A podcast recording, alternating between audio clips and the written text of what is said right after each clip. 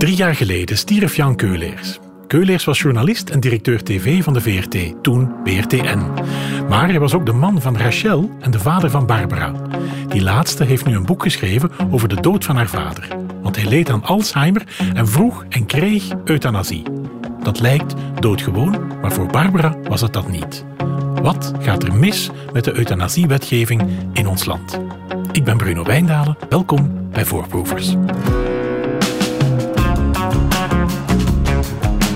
Voorproevers. Dag Barbara. Dag Bruno. Jij was op elk gebied de oogappel van je vader. Dat en, uh, klopt. Uit het boek lijkt het wederzijds uh, te zijn. Hij was een held voor jou, Jan Keulers. Absoluut. Um, maar Jan Keulier is mijn vader. Hè? Dus uh, ik spreek niet um, van een held omwille van wat hij geworden is. Hè? Dus de grote baas van de televisie. maar echt omwille van wie hij binnenskamers was. Van ja, de vader die hij was. Hij was heel warm, of hoe zakelijk hij ook kon overkomen naar de buitenwereld. Zo warm was hij binnen. Was ongelooflijk grappig ook. Um, heel intelligent op alle vlakken, hè, zowel qua IQ als EQ. En ik heb die man ook nooit kwaad gezien. Terwijl ik best wel wat kattenkwaad heb uitgestoken vroeger. En ik denk ook wel een heel ambetante puber geweest ben. Maar mijn vader was de rust zelf. En had altijd het idee van, ik moet luisteren waarom. En dan zal ik wel mijn dochter van repliek dienen en mijn mening geven. Maar haar mening is van even groot belang. En ja, dat is altijd blijven hangen bij mij. Hoe lief en warm en liefdevol hij was. En daarom is hij mijn held. Hij was een stuk ouder dan de, dan de vaders van je vriendinnetjes toen. Hè? Dus speelde dat een rol? Ja, ik denk qua levenswijsheid zeker en vast wel. Ik denk ook dat je, naarmate je ouder wordt, dat je wel rustiger in het leven staat sowieso. Dus dat heeft er zeker mee te maken. Ik heb daar ook nooit een probleem mee gehad of zo. Met, met dat aspect dan, hè, van hè, je vader is ouder, je vader is bijna grootvader. Hè. Um, heb ik eigenlijk nooit problemen gehad, ook nooit mee uitgelachen of gepest, helemaal niet. Um, en ik heb daar zelf ook geen nadelen van ondervonden, behalve dat je dan op redelijk vroeg, hè, redelijk vroeg in mijn leven dan, op redelijk jonge leeftijd toch nog, maar dat zeg ik ben 40 jonge leeftijd uh, mijn vader heb uh, moeten afgeven. Ja, ja want, uh, wanneer, hoe was het eigenlijk met hem toen hij ouder werd? Laten we zeggen, vanaf, vanaf wanneer begon je te merken dat er iets aan de hand was? Dat gaat ongeveer een, een, een, viertal jaren op voorhand geweest zijn. Want ik was thuis weg, hè? dus ik, ik woonde al, al, al lang ergens anders. En voor die paar keer dat je dan thuis komt, die paar uren, um, dan zie je voornamelijk zo iemand die ja, ouder wordt en zo eens langer op zijn woorden moet, uh, moet letten. Of god, die naam. En dan zo is, allee, allee, dienstke, zo van die dingen. Maar dan zijn eens samen op reis gegaan. Mijn papa was een... Um, ja, man van de wereld, zag ook heel graag uh, de wereld. En uh, mijn moeder iets minder. Dan heb ik die taak overgenomen en ben ik met mijn papa op reis geweest. Um, en toen merkte ik dat hij heel veel last had van veranderingen in structuur. Zo'n routine waar ik geen weet van had, bijvoorbeeld om dat uur opstaan, om dat uur eten, dan naar het toilet gaan, bij wijze van spreken. Zo, zo hard ging het. Dan de krant lezen, op dinsdag dan de humo gaan halen. was een heel erge routine in zijn leven geraakt. En dat valt je pas op als je op reis gaat natuurlijk. Want ja, ineens moet je om 3 uur 45 op de luchthaven staan. Dat is niet acht uur s morgens uit je bed rollen. En ik merkte dat hij daar, had daar, had daar last mee. Hij wist, als we, als we geland waren, wist hij bijvoorbeeld niet waar hij was.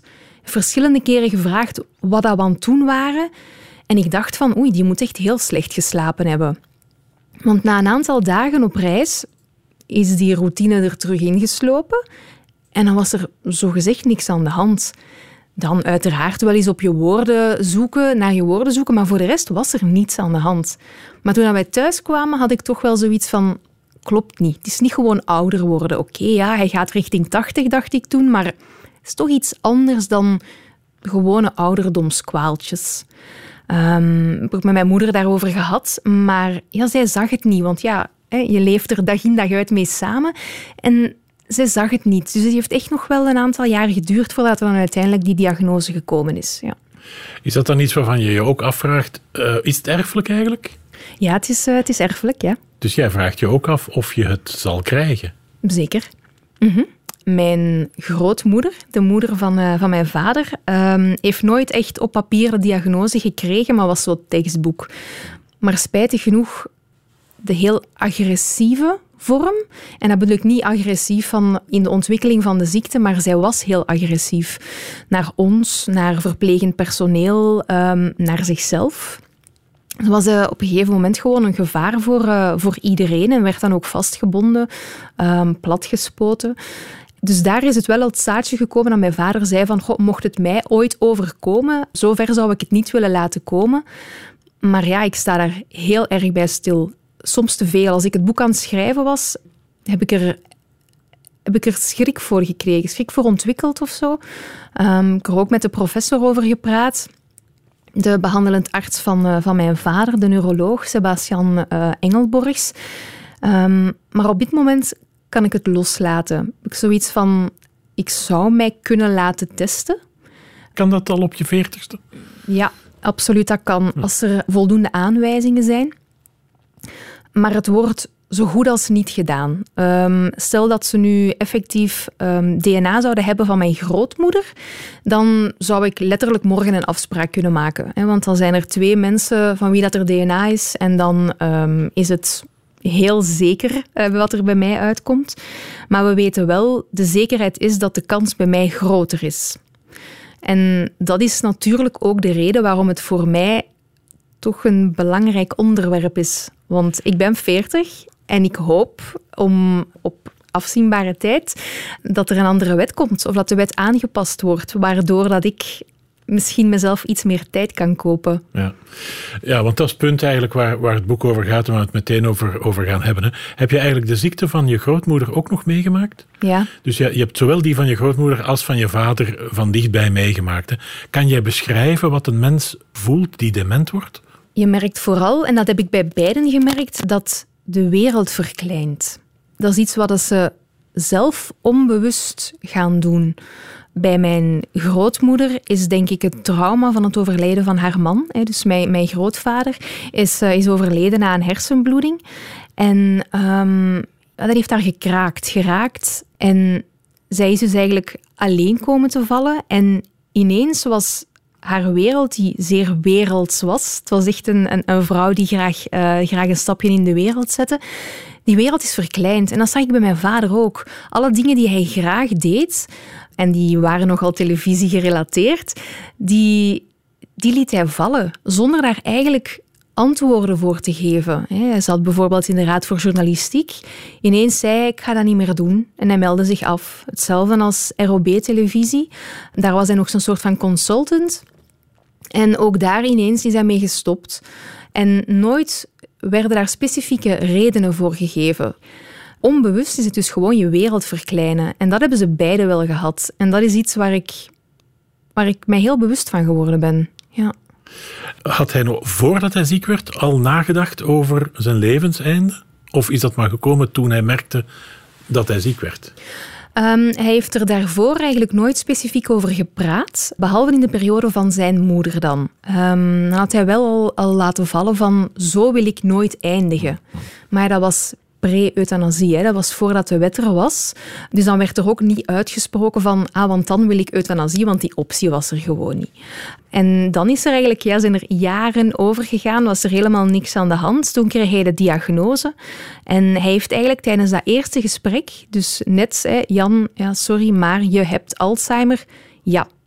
Oké, als de tijd rijp is, dan wil ik euthanasie diezelfde als reactie? Ja, hetzelfde moment eigenlijk toen hij de diagnose kreeg. Dus ik denk wel dat hij ergens, want je doet natuurlijk testen, er is een, er is een soort van aanloop, hè, medische aanloop naar die diagnose. En ik denk dat hij het zelf wel besefte. Hm. Ik bedoel, was wel slim genoeg om te weten dat, het er, dat er meer aan de hand was um, dan gewoon wat ouder worden. Hij had dat bij zijn moeder gezien, dus ik denk dat hij het wist wat er ging komen, welke diagnose dat hem um, gegeven ging worden. Dus hij had het zelf voor, voor, zichzelf al uitgemaakt. Maar dus euthanasie willen als je Alzheimer hebt, en dat is de hele crux van je boek, en dat is ook het verhaal van je vader Jan Keuleers, dat is niet zo simpel. Nee, dat is niet zo simpel. Dementie valt onder, dus Alzheimer, dementie valt onder um, een heel sexy term, verworven wilsonbekwaamheid. dan kan je dus enkel euthanasie krijgen als je nog volledig wilsbekwaam bent. Dus je kan het alleen krijgen als je nog wilsbekwaam bent. Als je nog wilsbekwaam bent. Maar Alzheimer leidt ertoe dat je wilsonbekwaam wordt. Inderdaad, Dus je kan het niet krijgen als je Alzheimer hebt. Nee. Nee, gelukkig is het, ehm, krijg je de diagnose Alzheimer steeds vroeger. Hè. De medische wereld gaat er stappen op vooruit. Terwijl dat je vroeger de diagnose kreeg als je eigenlijk al bijna op de grens zat. Hè, dat je aan het zweven was tussen wilsbekwaamheid en wilsonbekwaamheid. Krijg je nu echt wel al maanden, misschien zelfs jaren vroeger. Waardoor dat er dus wel de mogelijkheid zich alleen voordoet. Maar je moet het wel laten doen. Dus om het plastisch te zeggen, moet je het spuitje krijgen op het moment dat je nog wilsbekwaam bent. Dat je dus nog in staat bent om die beslissing te nemen. Want op het moment van het spuitje vragen ze het ook nog. Hè? Wil jij euthanasie? En dan moet je in staat zijn om te zeggen, ja ja dokter, nog altijd. Dus wat je niet mag, is zeggen: als ik het niet meer kan zeggen, wil ik het. Nee. Wat je eigenlijk zou willen zeggen, denk ik. Ja, dat is absoluut hetgene waar ik, waar ik voor op de barricades wil staan. Er is al een eh, wilsverklaring euthanasie. Want veel mensen, ik denk als je eens gaat rondhoren op straat en je zegt van hey, euthanasie, oh, maar voor mij is het in orde. Hè. Ik heb de papiertjes ingevuld. Veel mensen denken, als ik die wilsverklaring heb ingevuld, dan is het voor mij in orde. Maar die geldt alleen maar bij onomkeerbare coma. En laat ons eerlijk zijn, in hoeveel procent van de gevallen hè, um, is dat jouw levenseinde? Dat je in een coma terechtkomt waar dat de artsen van zeggen, hier wordt hij of zij niet meer uit wakker. Dus dan kan het wel. Als je, je kan wel op voorhand, nu zelfs, hè, op, jou, op onze jonge leeftijd, Zeker. kunnen wij zeggen: komen wij ooit in een onomkeerbare coma, dan willen we euthanasie. Geen probleem, en dan gaat de dokter dat uitvoeren. Ja. Maar alleen in dat geval. Alleen enkel en alleen in dat geval. Hoe komt dat? Omdat er een hele discussie geweest is bij eh, de aanvang, bij de ontwikkeling van de wet eigenlijk. Er staat namelijk een, een, ja, een taalfoutje misschien in de wet. Want de, de, de Franstalige wet ehm, die gaat iets verder. Nu, ze doen het nog altijd niet, want ze hebben zoiets van het is federaal. Maar ehm, er is een verkeerde vertaling gebeurd van het woord inconscient bij het begin. Ehm, dus nu houdt dat eigenlijk in, ehm, niet zoals het van plan was of bedoeld was in de wet, dat, het, ehm, dat ze bedoelden van dat je niet meer bewust bent. En nu hebben ze dat dus, interpreteren ze het dus eigenlijk van je moet 100% bij je verstand zijn. Ze dachten het aan te passen, de legislatuur achteraf, maar dat is er niet van gekomen. Dus we zitten nog altijd met dat foutje in de wet, waardoor het niet mogelijk is. Is het een foutje of is het er toch bewust ingeslopen, geschreven? Ik denk dat het er zeer bewust inges- ingeslopen is, maar ik denk ook wel dat het een fout was in die zaak dat ze, dat ze toen gedacht hebben van we passen het de volgende keer wel aan. Ik durf er natuurlijk geen uitspraken over doen, want ik zat niet bij aan tafel. Maar eh, ik heb eh, veel mensen gesproken ondertussen voor mijn boek. En ik denk dat je gelijk hebt, Bruno. Ik denk inderdaad dat het een bewuste vertalingsfout was. Om te verhinderen dat er zou kunnen euthanasie gepleegd worden op iemand die eigenlijk niet meer nee kan zeggen. Want dat is, Daar komt het op neer. Als je het positief draait, is het dat. Hè? Ja, daar komt het inderdaad op neer. En wat is daar nu het nadeel van? Dat het is zoals het is? Het eh, nadeel is dat we dus niet zoals nu, zoals dat is bij onombekeerbare coma, kunnen wij dus niet nu zeggen van kijk, als ik een bepaalde leeftijd bereikt heb en ik krijg de diagnose dementie en ik kan bijvoorbeeld niet meer zelfstandig eten en drinken, ehm, ik kan niet meer zelfstandig naar het toilet gaan, ik herken mijn naaste niet meer, dan moet het voor mij niet meer. Wij kunnen dat niet neerschrijven. Wij kunnen nu op voorhand niet een soort van bucketlist ehm, opschrijven ehm, wanneer dat euthanasie voor jou van toepassing zou zijn. Nee, dat gaat niet.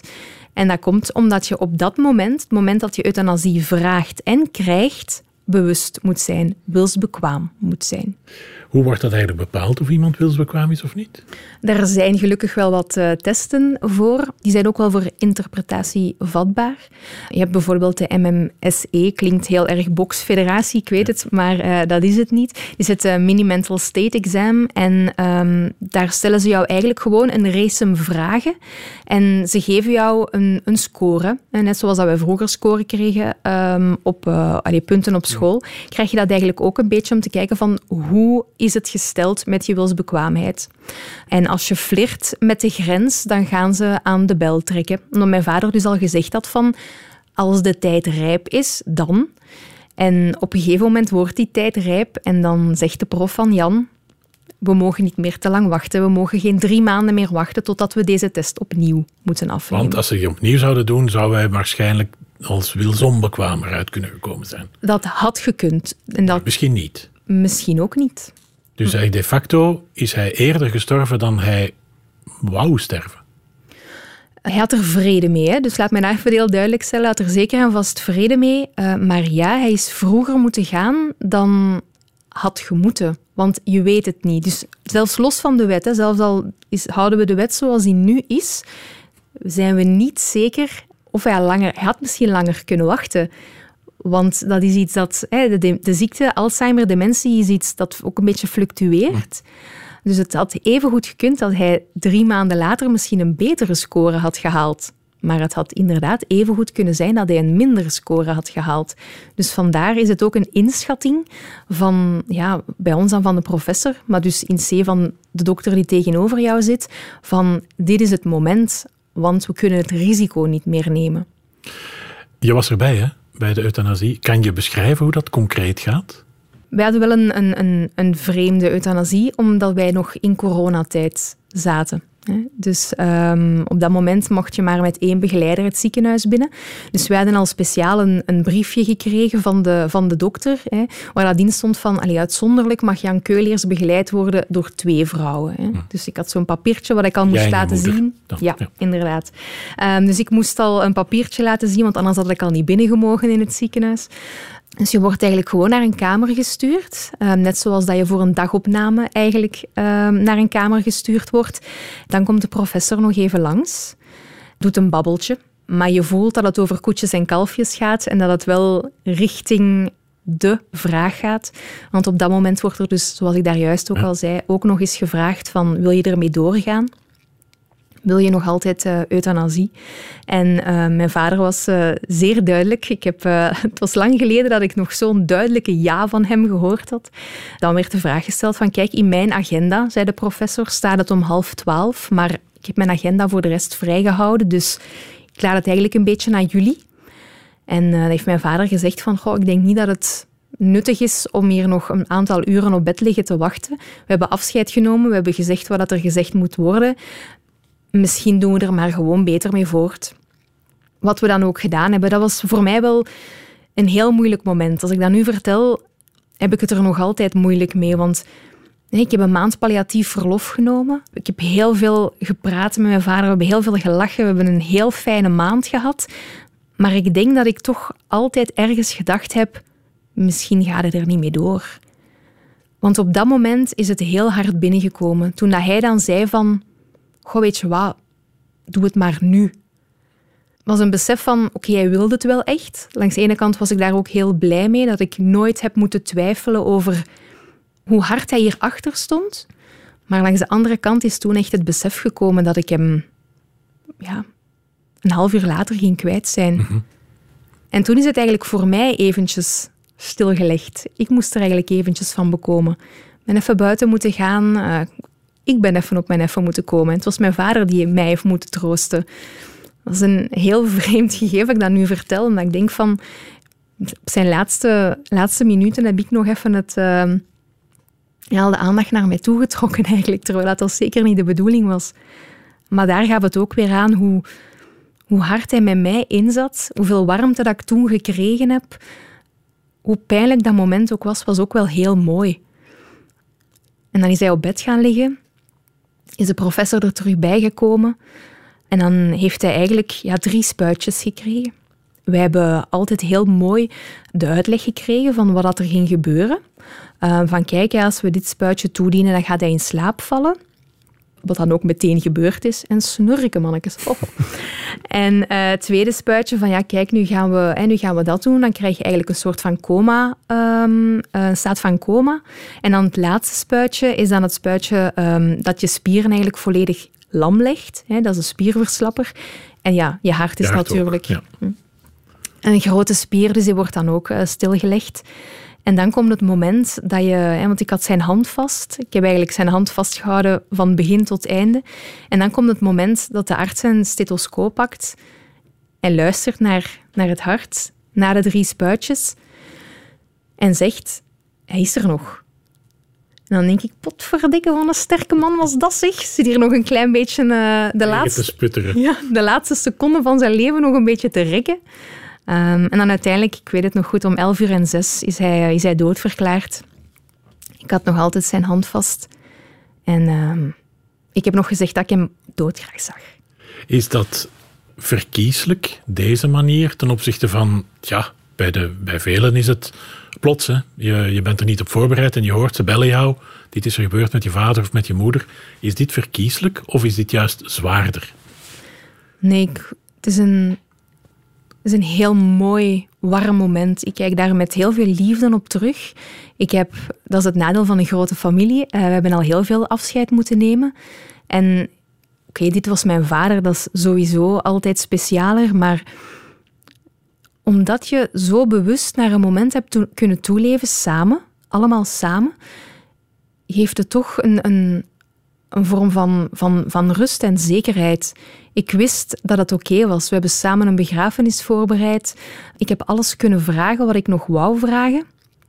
We hebben nog een fotoshoot gedaan samen. Uh, ik heb hem geïnterviewd een aantal keren, dus uh, ik luister nog heel vaak naar zijn stem op mijn gsm. Dus wij hebben alles heel bewust kunnen doen. En ik denk, als je je vader moet verliezen, inderdaad in een ongeval of een stomme val van de trap, en ze bellen je van je werk en ze zeggen, papa is overleden, ik denk dat die klap letterlijk veel groter is. En ik wens iedereen een afscheid toe, zoals het afscheid dat ik gehad heb. Echt. Je boek gaat niet alleen over je vader en over, uh, over zijn uh, euthanasie. Het gaat veel breder. Je hebt heel veel getuigenissen, zowel van dokters als van andere mensen die het hebben meegemaakt. Wat is je bedoeling eigenlijk? Er is nog veel onduidelijkheid over euthanasie, over wat dat er kan, wat dat de mogelijkheden zijn. Dus dat is eigenlijk zeker poot 1. Ik wil met mijn boek ervoor zorgen dat mensen de juiste informatie hebben. Als ze nadenken over het levenseinde, wil ik gewoon dat ze geïnformeerd kunnen zijn. Wat is palliatieve sedatie bijvoorbeeld? Net waar wordt dat voor ingezet? Maar wat is er mogelijk bij euthanasie en kan ik er altijd voor kiezen? Hoe kan er niet altijd voor kiezen? Wanneer kan ik er dan niet voor kiezen? kan ik er iets dat, aan dat doen? Dat heb je al gemerkt, dat veel mensen dat niet doorhebben. Hè? Dat de mensen denken dat ze wel kunnen kiezen voor euthanasie in het geval van dementie op voorhand. Ja, absoluut. Er zijn nog heel veel mensen, zoals ik zei, die wilsverklaring, die echt denken van mijn papieren zijn in orde. En dan, want ik geef lezingen um, over het verhaal, ons verhaal.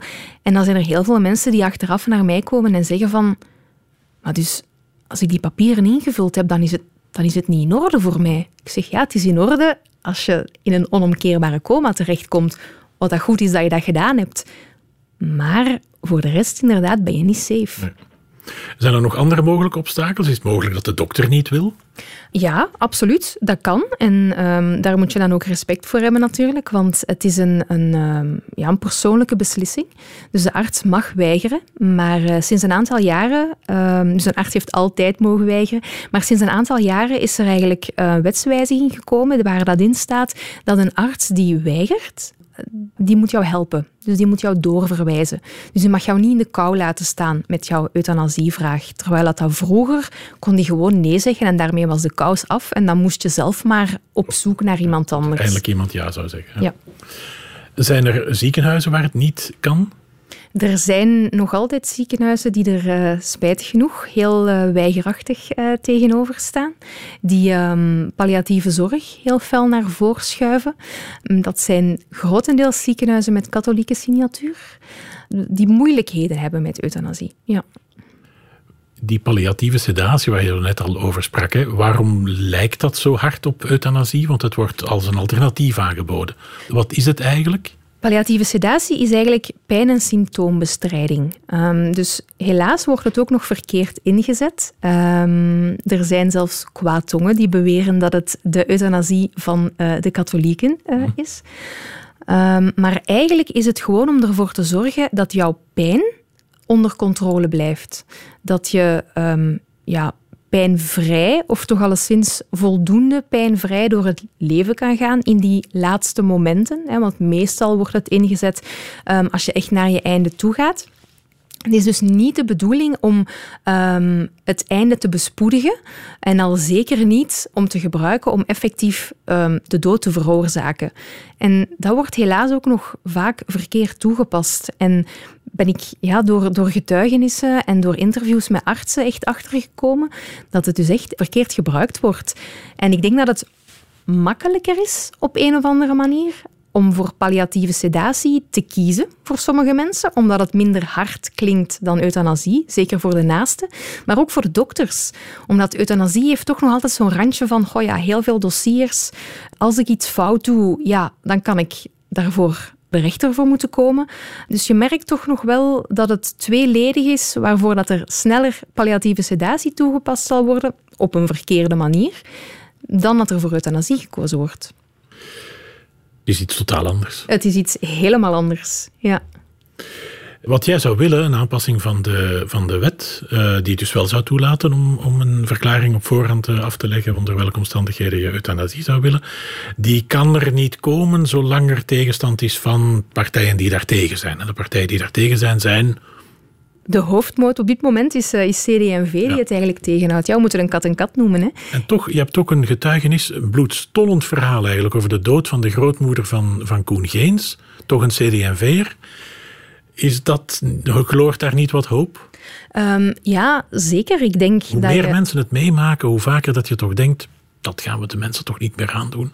Zo is het ook echt. Zo is de wet ook tot stand gekomen. Hè? Janine Leduc, hè, ze is nog, het is niet zo lang geleden overleden, werd eigenlijk een beetje aanzien als de moeder van de euthanasiewet. En die heeft toen elke partij aan tafel gebracht, omdat zij op dat moment in haar familie zo'n schrijnend verhaal had meegemaakt en zoiets had van, dit wil je toch niemand aandoen, dat doe je zelfs je hond niet aan. Het is tijd dat wij hier een wet rondmaken. En dan merk je wel, zo gauw dat je het zelf hebt meegemaakt, en dan bedoel ik echt zelf, want als jouw buurvrouw of buurman het heeft meegemaakt, het is niet nabij genoeg. Hm. Als je het zelf hebt meegemaakt, dan weet je, we moeten hier iets aan doen. En vandaar dat ik hier ook sta en dat ik dit boek geschreven heb. Ik heb het meegemaakt en ik weet in de toekomst dat het mij ook um, te beurt kan vallen misschien. Ze moeten er iets aan doen, want ik wil nu kunnen zeggen wat mijn voorwaarden zijn. En ik wil nu kunnen kiezen voor euthanasie als de tijd rijp is. Voor mij. Dankjewel, Barbara Keuleers. Doodgewoon is de titel van je boek, uitgegeven bij Ertsberg. Dit was Voorproevers. Deze en alle andere afleveringen vind je op VRT Max. Tot de volgende keer.